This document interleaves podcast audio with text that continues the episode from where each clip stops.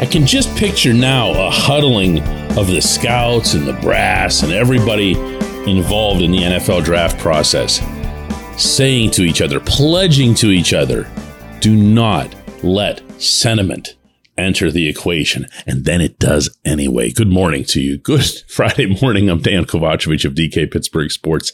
This is Daily Shot of Steelers. It comes your way bright and early every weekday if you're into hockey and or baseball. I also offer daily shots of Penguins and Pirates where you found this. That was my way of saying I'm watching Joey Porter Jr. in front of a room full of reporters at the NFL Scouting Combine in Indianapolis. And I'm looking at him and I'm listening to him and I see and hear the resemblance to his old man. And I think about all the connections, not just that.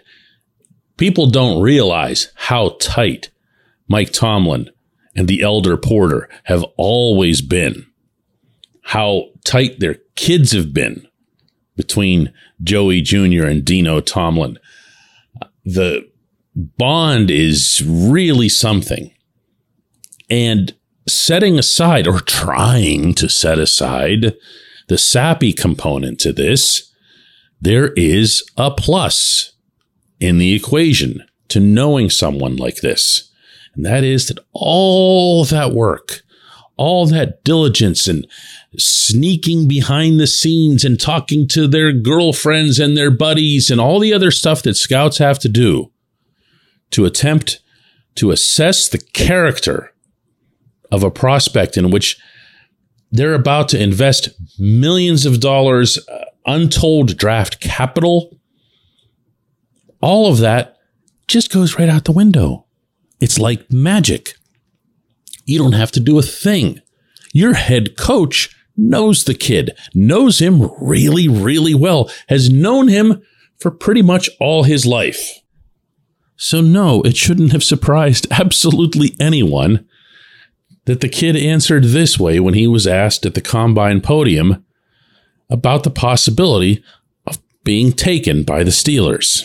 I think it will probably mean a lot for me and my family. I've been in the Pittsburgh area for a little bit now, so staying at home will mean a lot. Now, good for him. He went on to be all diplomatic, and even when somebody asked, would you have an issue with playing for the Ravens because of your history with the Steelers? Would you have an issue with playing for the Patriots? He went through and said all kinds of good things and how it would be a blessing to go here or there or wherever.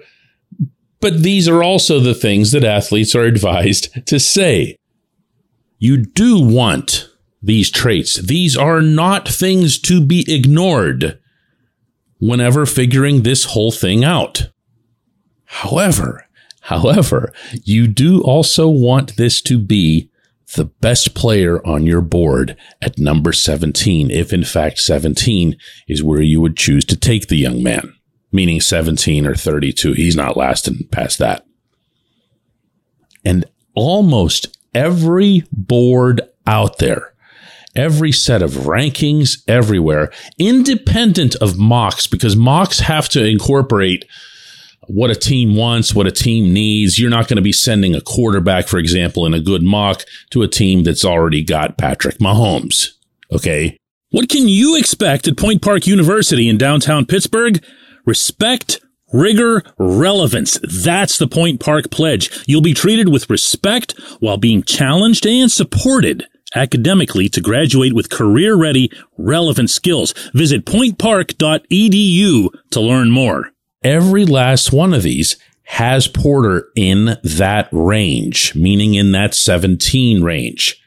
He is seen as the best corner, not universally, but mostly in the draft. He said himself yesterday that he sees himself as the best corner. And you know what? He just might be.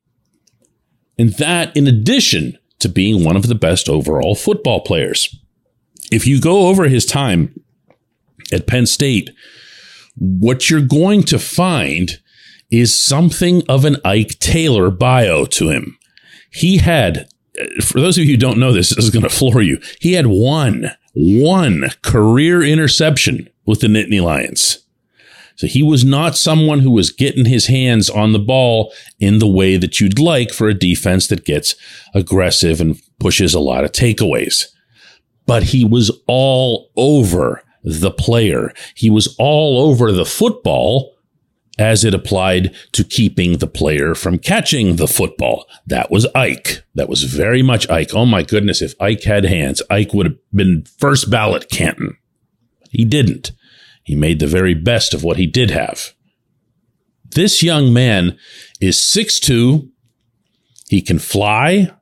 He's got long arms. He's got unteachable traits, meaning the physical component. In fact, he actually seemed to get a little bit defensive at times yesterday whenever it was brought up about all of his physical talents. He was like, hey, you know, I can do other things too. I'm not just, you know, this guy who's big and, you know, who can run and everything else here. He wanted to accentuate more than anything else his speed, his dexterity, and his understanding of playing the position.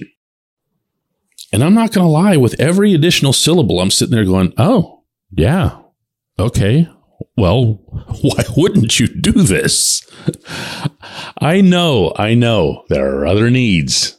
There are other significant needs. Room-wide needs, like with the defensive line and to a lesser extent the offensive line.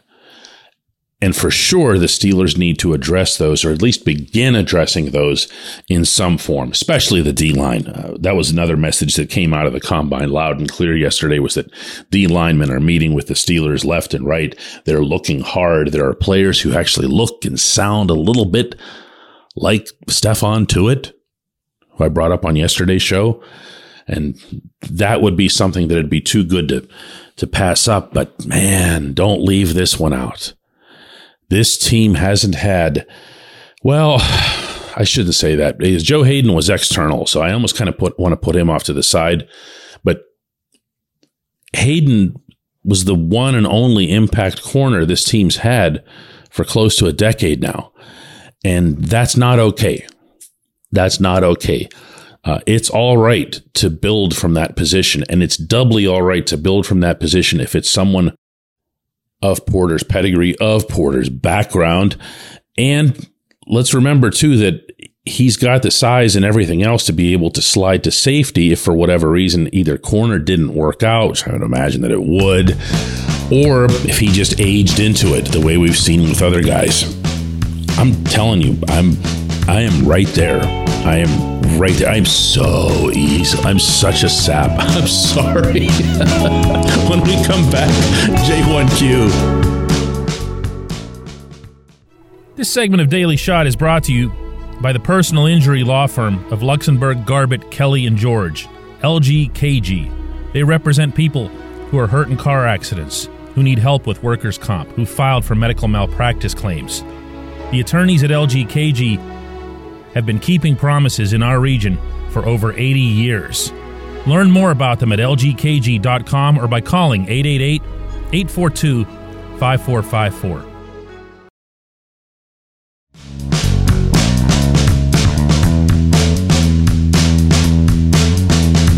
Today's J1Q comes from Yancey Jenkins, who wants to jump in on that same defensive line conversation from yesterday I just referenced. Yancey asks, DK, do you think Isaiah Loudermilk is going to turn the corner? Can he fill that role? You know, Loudermilk is a tough one, because on one hand, there's what you see of him, which is seldom spectacular, to be kind. He has the physical strength. He has the versatility to do different things on the D-line, but he is still principally labeled, and I think fairly, a run stopper more than anything else. So when you're talking about, as long as I keep bringing him up, a Tuitt type, what you're really talking about is someone who can do everything. You're talking about someone who can stop the run, but also, as needed, get back to the quarterback, devour things up front the way Steph did. I don't get that sense with Loudermilk. However, if it sounds like I'm hedging on this, on burying him or whatever, it's because I remember the unbridled joy that was being shared by Kevin Colbert specifically when they were able to get him. I quote directly, "When you have a chance to get an Isaiah Loudermilk, you're going to go get him." And remember, there was a little bit of a trade to make sure that that happened.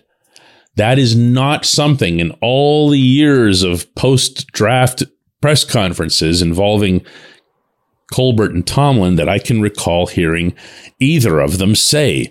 When you have a chance to go get like Loudermilk had become an adjective.